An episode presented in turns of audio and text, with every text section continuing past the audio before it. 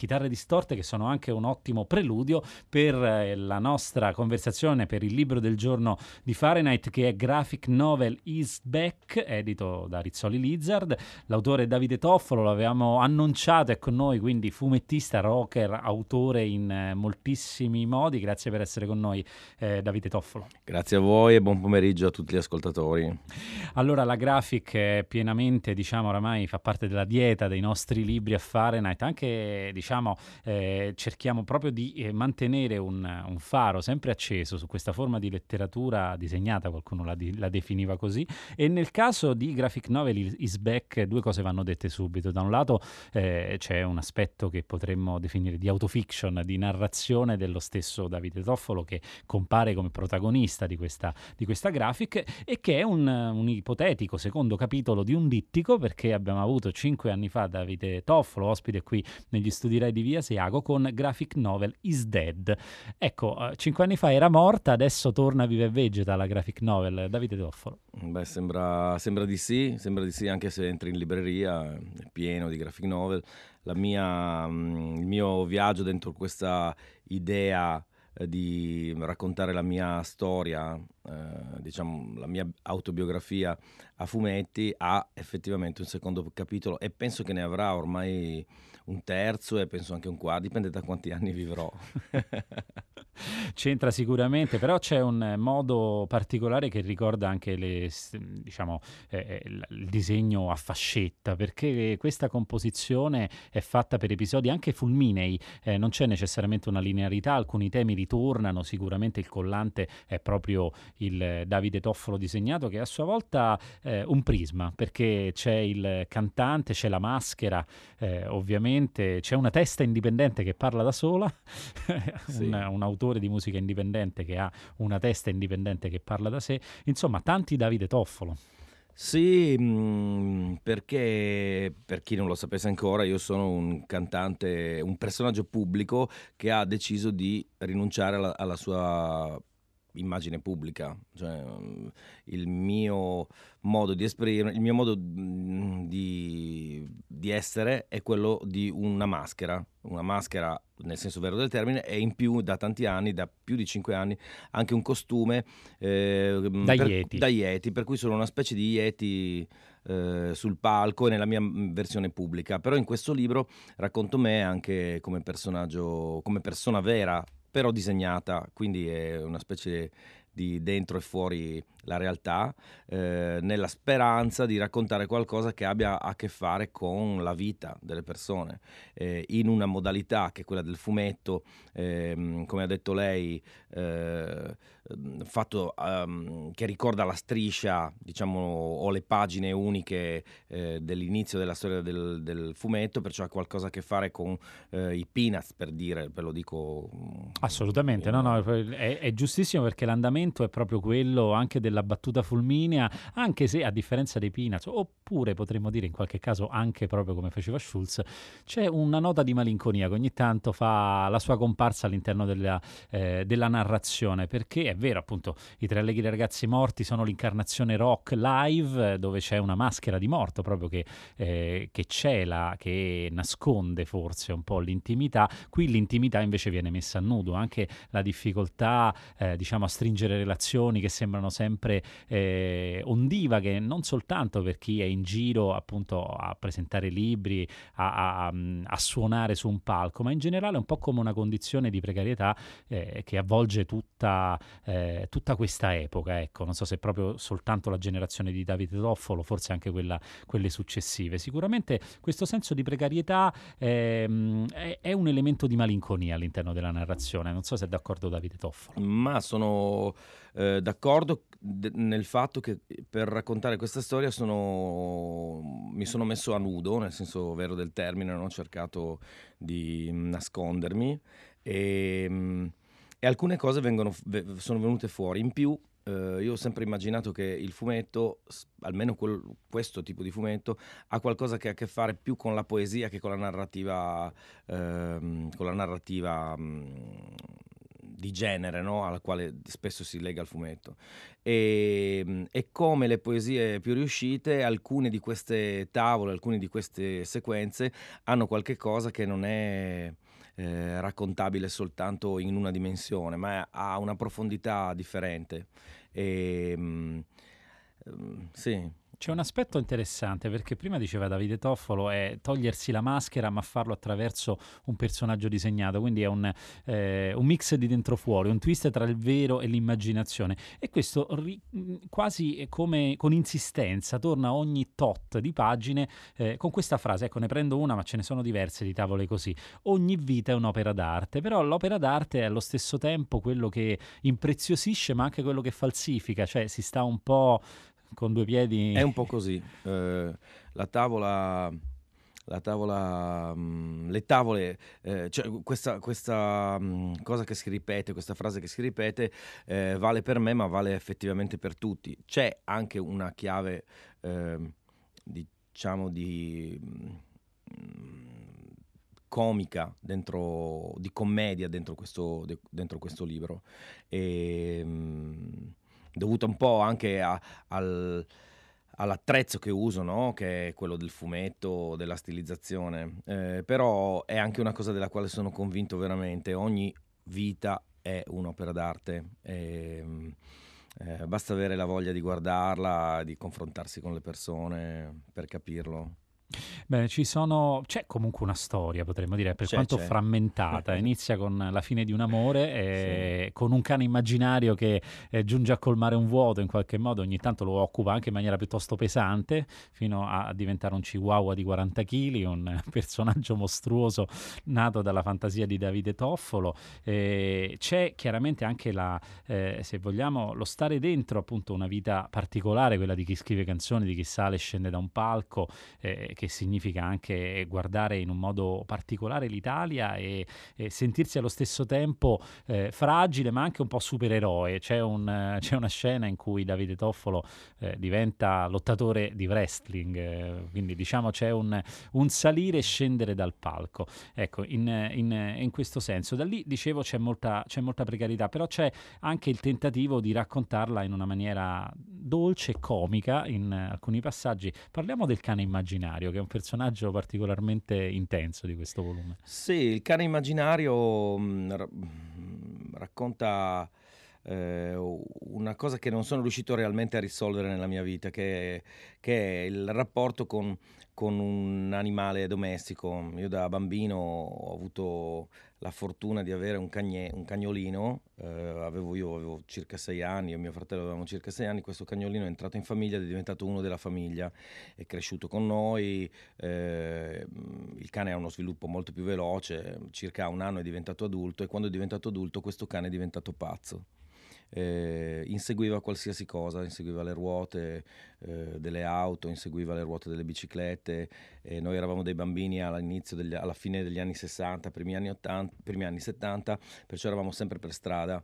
In più abitavo vicino a un velodromo, quindi c'erano biciclette sempre, e anche vicino a una pista dove facevano allenamento i, i, gli atleti, quindi questo cane è diventato eh, un problema per tutto il quartiere, tanto che a un certo punto questo cane, almeno così dice la, la, la, il, diciamo la nostra storia familiare, è, stat- è, morto ed è stato ucciso probabilmente avvelenato da qualche, vic- da qualche vicino ormai eh, senza più capacità di sopportare questo cane insopportabile che era, realmente diventato pazzo. Però era il mio cane. Questo è stato il dolore più forte della mia vita che non sono mai riuscito a risolvere, nel senso non sono mai più riuscito ad avere un cane mio. Ehm, quindi ehm, questo cane si è trasformato in un cane immaginario che penso sia eh, una condizione, non quella del cane insieme a qual- quella di qualcosa che non riesci a completare completamente e ti rimane eh, però come una specie di fantasma vivo. Ehm, e questo cane immaginario è questa specie di fantasma vivo che è, che è rimasto con me fino ad ora, sono passati tanti anni.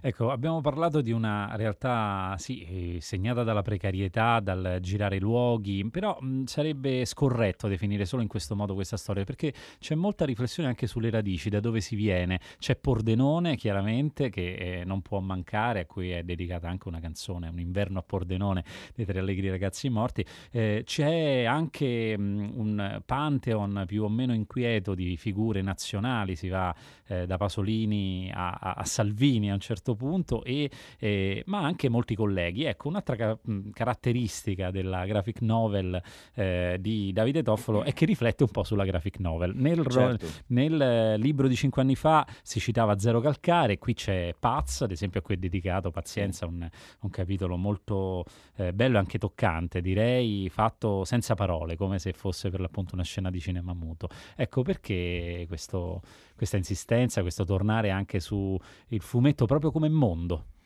Beh, perché il fumetto è, è, stato ed è il mio mondo, è stato il mondo nel quale io ho voluto essere un autore e sono anche diventato ed è, stato, ed è il luogo mio preferito, eh, è l'arte che conosco di più. Eh, e in qualche modo è il, è il, mio attrezzo per capire la realtà.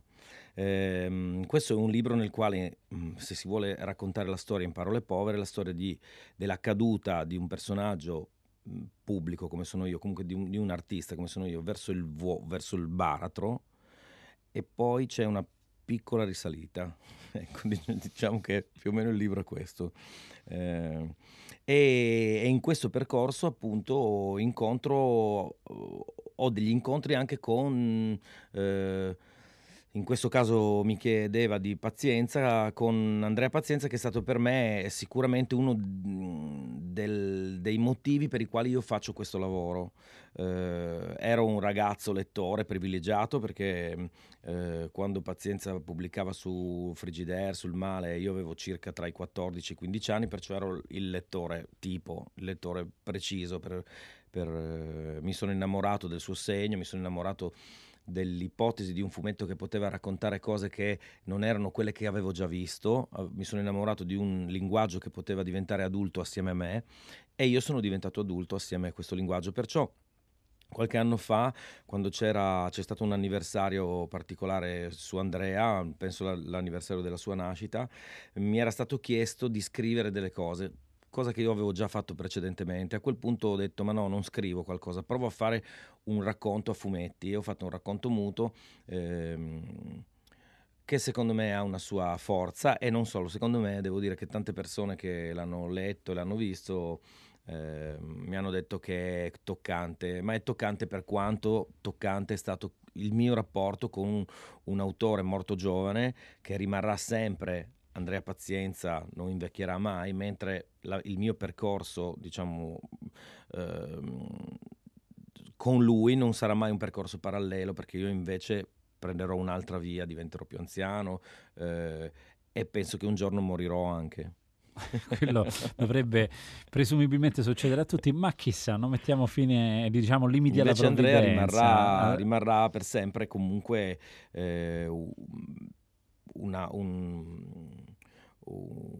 l'idea di un autore mh, mm, giovane, di Andrea Pazienza, quel, quel ragazzo giovane, riccio, sì, quel ragazzo riccio ha il meridionale più alto d'Italia, come si definiva lui stesso. A proposito di radici c'è anche un utilizzo del dialetto. Eh, Davide Toffolo in passato ha eh, disegnato Pasolini e c'entra in qualche modo un, un, mondo comunque legato anche alla politica, fa capolino all'interno di questa biografia che è una biografia interiore, sentimentale, ma non è una biografia staccata dal mondo dove accade. C'è ad esempio il ritratto di un eh, di un partigiano che si addormenta ma che cerca di raccontare la sua storia. C'è la pagina tragica, soprattutto per chi ha, eh, cerca di affrontare la realtà con l'arma a volte spuntata, a volte affilata delle matite, eh, di Charlie Hebdo, della, eh, dell'attentato appunto che ha insanguinato Parigi e che per la prima volta ha scioccato tutti proprio perché andava a toccare eh, quel mondo di satira che sembrava eh, potesse ridere un po' di tutto.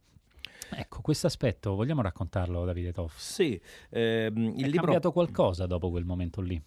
Beh, per me è cambiato qualche... Beh, è cambiata la nostra realtà, è cambiato il modo che abbiamo di avvicinarci ai posti, è cambiata la cosiddetta sicurezza, c'è un controllo molto più alto di quello che facciamo, del, anche proprio della nostra sicurezza, nel senso che comunque dopo quell'attentato ne sono successi anche molti altri, tutti drammatici chiaramente.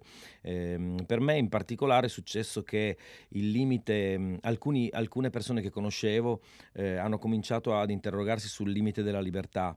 E, ehm, e, io ho sempre immaginato Charlie Hebdo come un limite della libertà, ma il, la libertà viene definita dal, appunto dalla possibilità di non avere, come si può dire, di, di spostare il limite sempre più lontano. E alcune persone che conoscevo eh, invece dopo questo dramma e dopo, dopo questo dramma hanno cominciato a interrogarsi su perché la satira possa essere così senza regole e penso che sia di per sé una follia. Quindi alcuni amici li ho persi dopo Charlie Hebdo. E, mh, per quanto riguarda invece la, la, possibilità di trovare all'interno di questo racconto ehm, alcuni personaggi ehm, che, che, fanno parte delle mie letture, che fanno parte della mia vita e, de, de, e dei momenti che sono stati eh, determinanti in, in, questi anni, diciamo da, da cinque anni fa eh, ho chiuso Graphic Novel is Dead e, e, un mese fa ho pubblicato uh, Graphic Novel is Back. A- questo libro è anche il racconto di questi cinque anni e ne sono successe di tutti i colori in questi cinque anni. Um, non sono riuscito a rimanere, sono successe a me per, come persona, sono, uh, ho incontrato persone, stato, ho avuto mh, difficoltà con delle persone, sono morti dei miei amici e sono successe anche delle cose che che esistono per tutti, appunto come gli attentati eh, internazionali e anche la situazione politica che viviamo che viviamo... Lo stato comatoso dell'ultimo partigiano che cerca di prendere eh. parole e poi si addormenta è un, è un, po', una metafora anche del presente che viviamo, dove magari cerchiamo ancora di parlare, di declinare in senso politico un discorso sul mondo, ma ci si riesce sempre meno sì. perché eh, tutto sembra più confuso di qualche anno fa. È vero, ehm, devo dire che eh, l'ispirazione per queste eh, cinque pagine che ho fatto eh, con l'ultimo partigiano è stato proprio l'incontro con un vero partigiano, è stato un incontro molto forte, lui chiaramente aveva ormai un'età vicina ai 100 anni, perciò anche una fisicità difficile da sostenere, eh, però le cose che mi ha raccontato sono state illuminanti per immaginare questo personaggio, eh, secondo me, mm, emblematico, cioè un, un un pezzo di noi, della nostra storia, che in qualche modo eh, non riusciamo neanche a capire com'è, com'è che, realmente cosa dice. O, ehm, sì, penso che sia una parte forte. Per quanto riguarda invece il dialetto, ehm, l'ho usato per raccontare un grande poeta della, della mia terra, ehm, il poeta di Andreis. Um, a parte che si trova sulla mh, eh, parte finale del libro, anche sì. ha una impaginazione particolare perché è una carta eh, color carta da zucchero, possiamo dire, con un disegno esclusivamente nero, mentre il resto del volume è quasi tutto a colori. Sì, è un omaggio a un grande poeta eh, in friulano um, che si chiama Federico Tavan, il poeta di Andreis. Eh, non, non so quante persone conoscano il suo lavoro, ma è un lavoro incredibile. Eh, Mauro Corona l'ha definito da poco un poeta europeo e penso che sia vera anche questa cosa. Eh, un poeta in lingua che ha, racconta- che ha raccontato in modo straziante anche la, l'essenza della diversità. Eh, e in questo senso lo, lo sento molto vicino e, e, poi anche la sua fisicità proprio era così eh, fortemente descrivibile che non, ho, non, sono riuscito a tenerlo fuori da, da, questo, da, questo, racconto. Che dà l'idea per l'appunto di essere una sorta di taccuino, un po' come un libro di poesia dove si aggiungono, si stratificano. Ecco, a questo punto una domanda inevitabile. Davide Toffolo, come nasce un episodio del libro Graphic Novel is Back, cioè dove nasce l'ispirazione, eh, è un lavoro che diciamo che Davide Toffolo fa eh, mettendo da parte storie, lavorando invece eh, unitariamente. Come, come, è nato questo libro? Allora, mh, eh, il libro, un libro di questo tipo che è un libro stratificato, ehm, che ha dei disegni che sono stati fatti eh, 5 anni fa, 6 anni fa e altri che sono stati fatti in modo più recente, ehm, viene, nasce più o meno così. Alcuni fra- frammenti del libro ehm, sono quasi estemporanei, diventano... Eh, dopodiché ci vuole un lavoro molto robusto per mettere assieme tutti questi frammenti e dare, loro, dare loro una, uno sviluppo, eh, diciamo, nel, nel tempo. Eh, nello, uno sviluppo unitario. Eh, però è indubbio che la forza di questo libro è anche proprio il fatto che ogni, ogni, frammento ha una sua vitalità propria e anche un suo momento di, na- di nascita proprio. Perciò ehm, io con eh, il personaggio di Graphic Novel is Dead, che poi è il, diciamo sono io ridisegnato, eh, lo tengo vivo sempre. Eh, ogni volta che mi capita qualche cosa, eh, trovo il tempo per raccontare una piccola storia, un frammento che abbia lui come protagonista.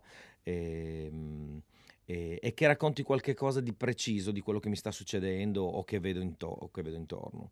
Uh, e, e, poi, uh, e, poi, diciamo, la somma di questi, di questi, di questi elementi viene eh, riordinata. Difatti la, il lavoro più grosso che ho fatto su questo libro è stato proprio il lavoro di montaggio, sul quale mi hanno anche aiutato eh, la, mi ha anche aiutato la redazione mm, di Rizzoli nella persona di Pasquale Laforgia, eh, bravissimo, mh, mm, che ha controllato il mio lavoro e mi ha detto guarda forse un po' come... Eh, come quelli che aiutano gli scrittori come a scrivere. Un editor, come diciamo, un editor, sì. che giustamente dà uno sguardo esterno, sì, sì, esterno, perché c'è questo aspetto di stratificazione che appunto rimanda alla poesia, così come alcune tavole, l'abbiamo detto, sono di grande intensità. Un accenno vorrei che si facesse perché questa è, un, è, un'ambientazione che torna sia nel vecchio libro che in questo. Le tavole notturne. C'è un momento di notte in cui il personaggio Davide Toffolo, alle volte con una compagna, eh, alle volte con un buco nel petto, come è in una delle tavole finali, eh, riflette su quello che invece è la sua vita di giorno. È il momento in cui la maschera non c'è? Beh, mhmm, la notte è sempre un momento particolare. part- mhmm, lei parla della notte dentro il letto.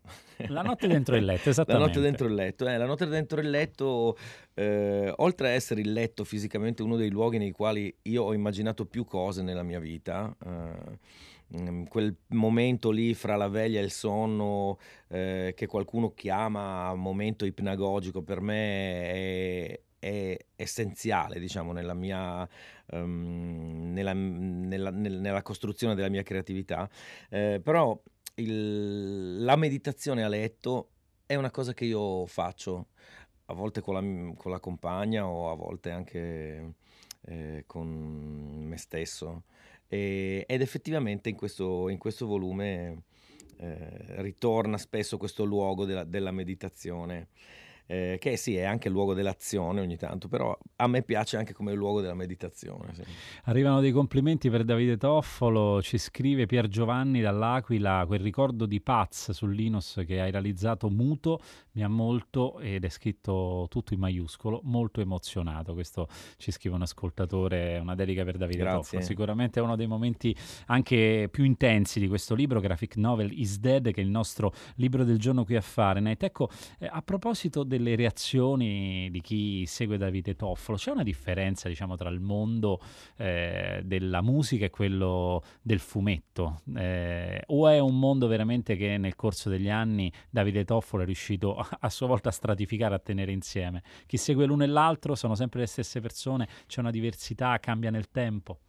Beh, un po' come eh, quando insegnavano l'insiemistica da bambino alle elementari, no? Ci sono, c'è l'insieme dei lettori di fumetti e l'insieme degli ascoltatori di musica che ha una micro intersezione, una piccola Quindi micro intersezione. Una micro intersezione. E quelli sono i più fortunati chiaramente perché hanno la possibilità di capire tanto di quello che è la, il mio mondo creativo, eh, però in realtà non sono due cose che si intersecano in modo così forte, che si sovrappongono, si intersecano ma non si sovrappongono.